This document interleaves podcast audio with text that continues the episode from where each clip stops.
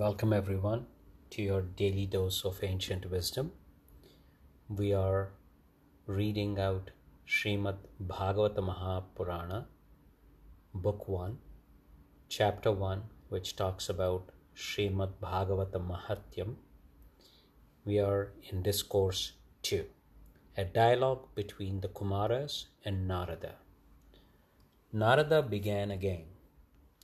In vain do you vex yourself, O young woman. O why should you be so afflicted with worry? Think of the lotus feet of Sri Krishna and your misery will be gone.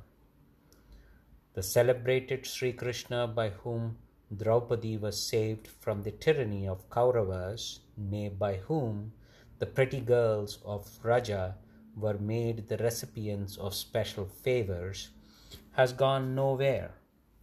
You, Bhakti, as a matter of fact, are ever dearer to Lord than his own life. Invoked by you, indeed, the Lord goes even to the house of the low. In the three yugas, commencing from Satya, i.e., Satya Yuga, Treta, and Dwapara, spiritual enlightenment and dissipation were the means of achievement of redemption of the soul. In Kali, however, bhakti alone effects unity with Brahma. Concluding thus, they say, the Lord, who is all spirit alone, is the embodiment of supreme bliss and consciousness, evolved you, the embodiment of truth, as a charming girl, the beloved of Sri Krishna. Joining your palms as a token of submission, you once asked him, What shall I do? Sri Krishna then commanded you, Look after my devotees. This was accepted by you as a matter of fact, and Sri Hari felt highly gratified at that time and conferred on you on the said occasion as maid servant mukti liberation as well as these two jnana and vairagya as your sons. In your real form you look after the devotees in vaikuntha while a shadow form has been assumed by you to take care of the devotees on earth. Taking mukti jnana and vairagya with you you came down to earth. From Krita Yuga down to the end of Dwapara, you stayed here with great joy. Afflicted with the malady of false doctrine, however, Mukti underwent decay in Kali Yuga, and under your direction she returned to Vaikuntha soon. Yet, even though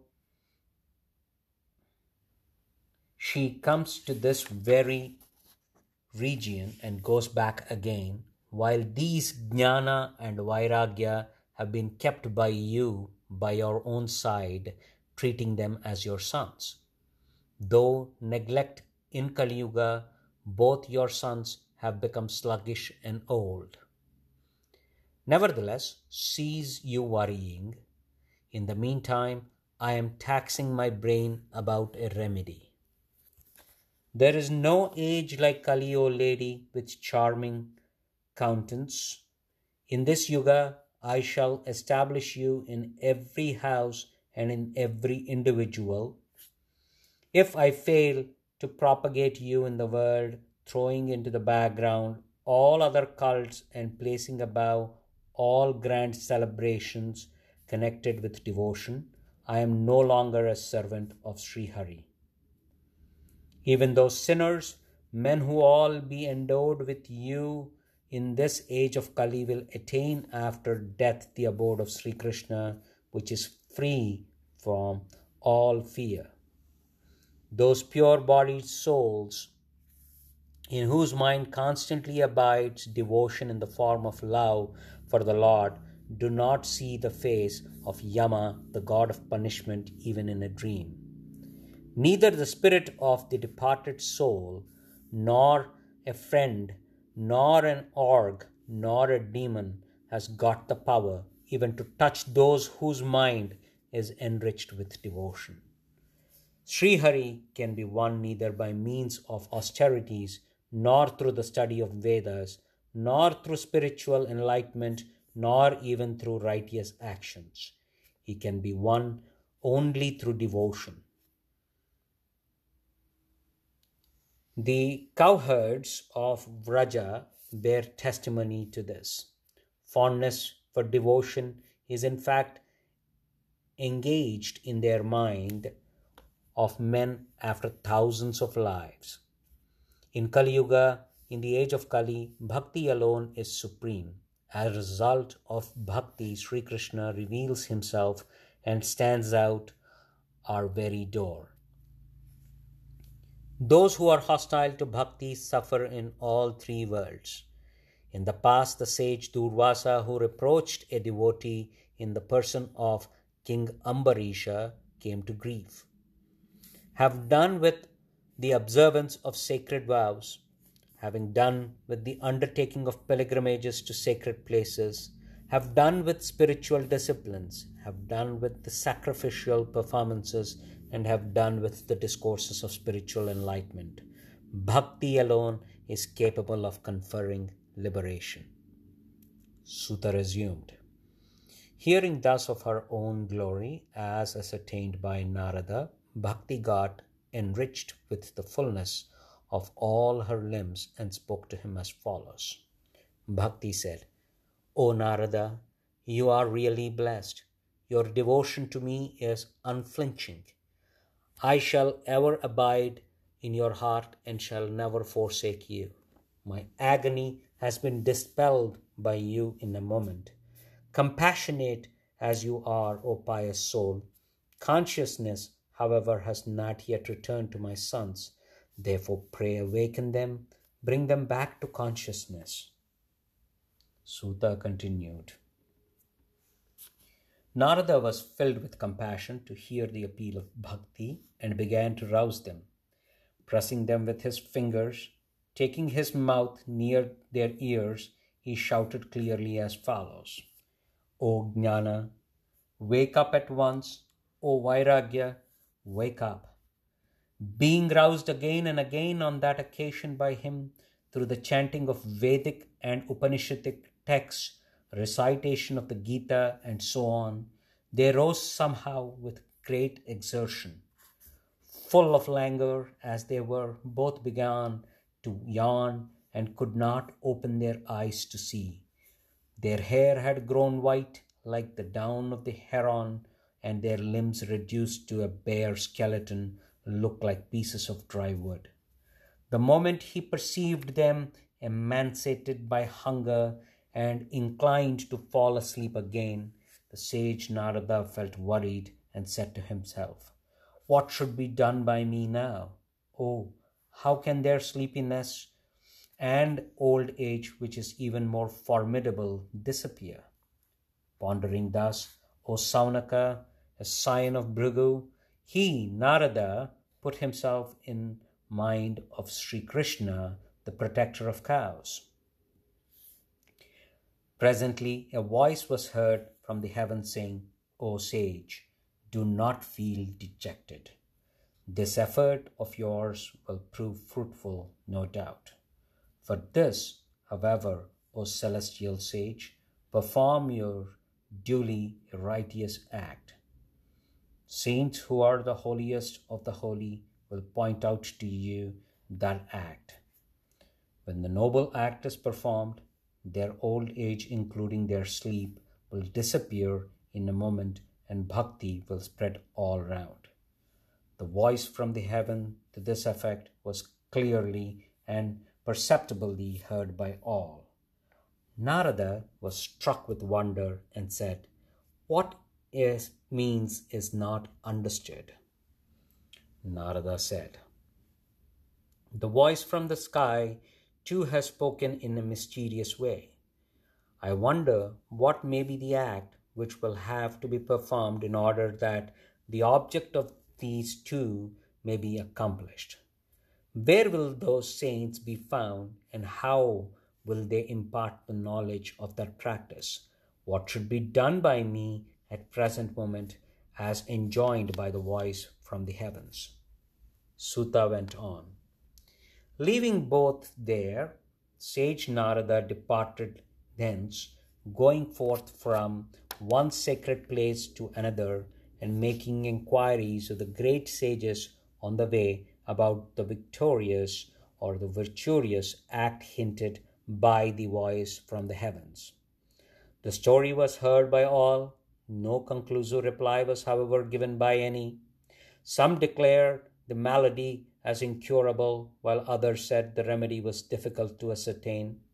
Still others, on the other hand, reminded and remained mute, while some evaded the issue and slipped past, thinking it is imprudent a hazard a statement.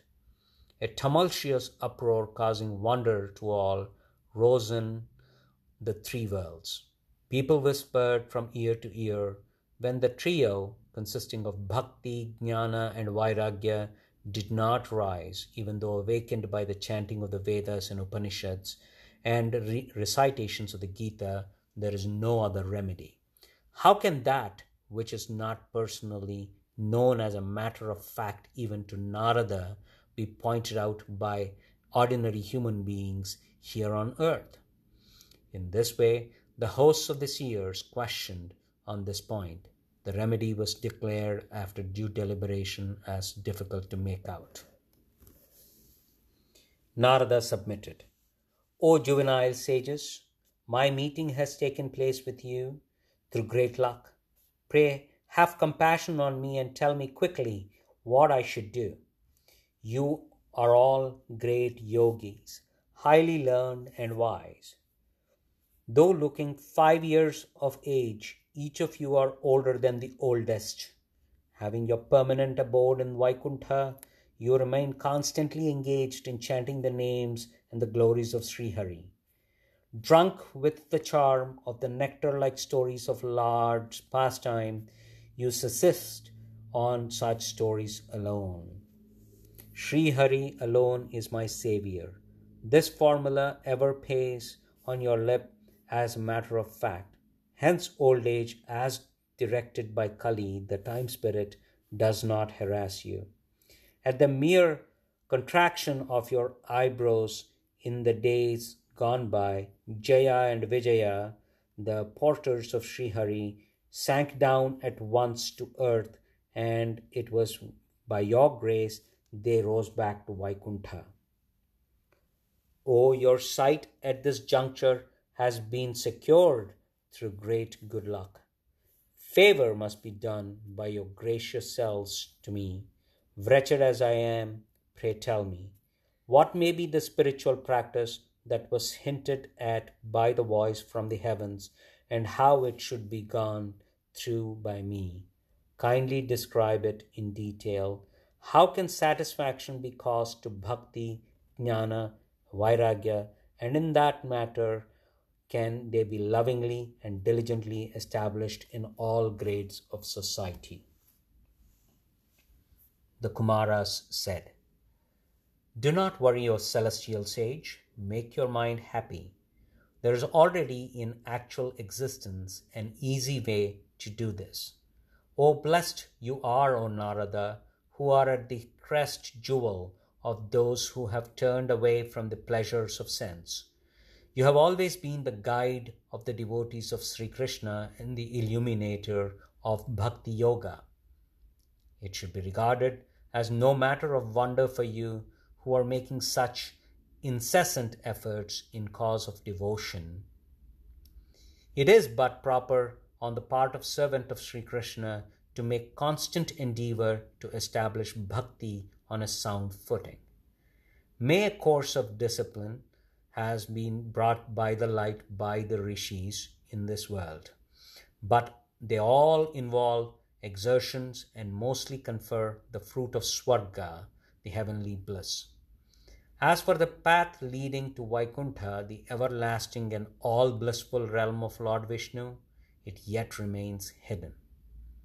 It is generally through good luck alone that a person promulgating the course of discipline is found.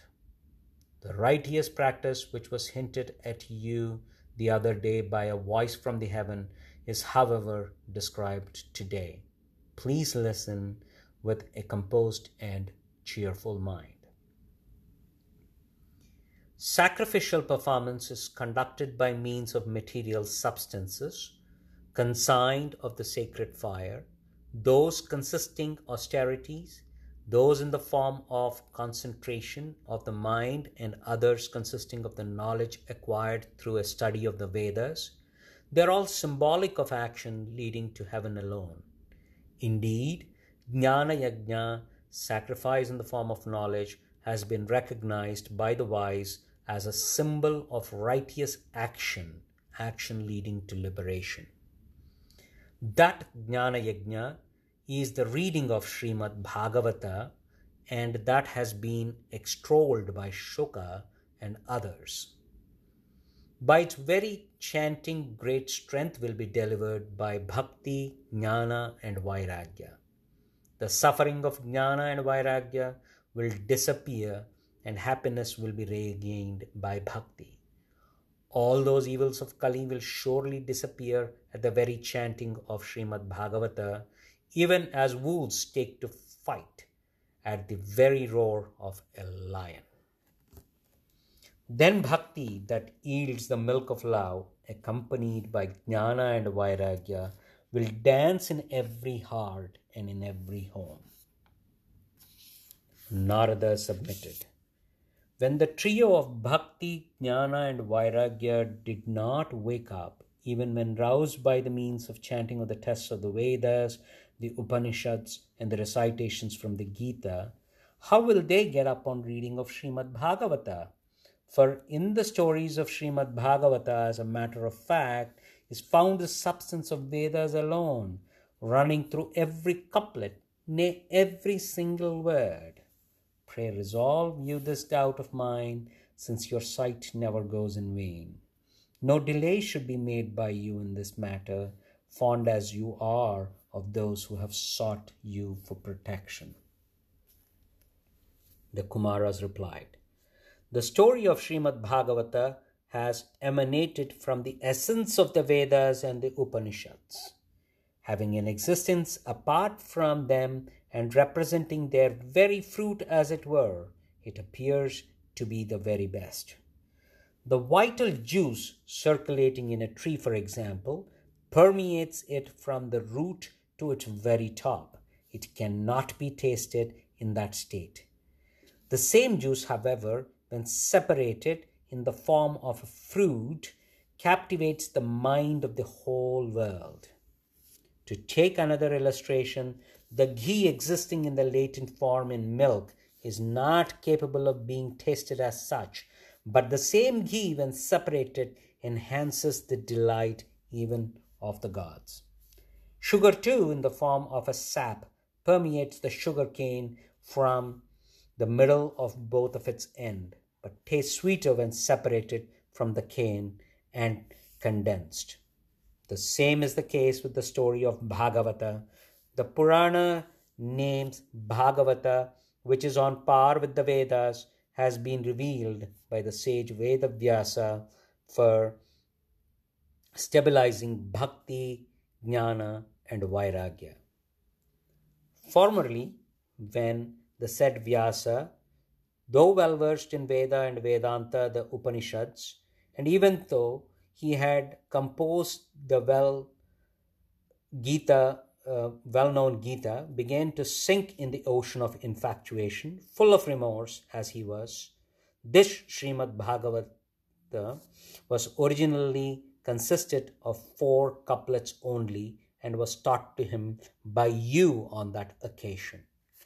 By listening to it, the aforesaid Vyasa was immediately rid of all obstruction.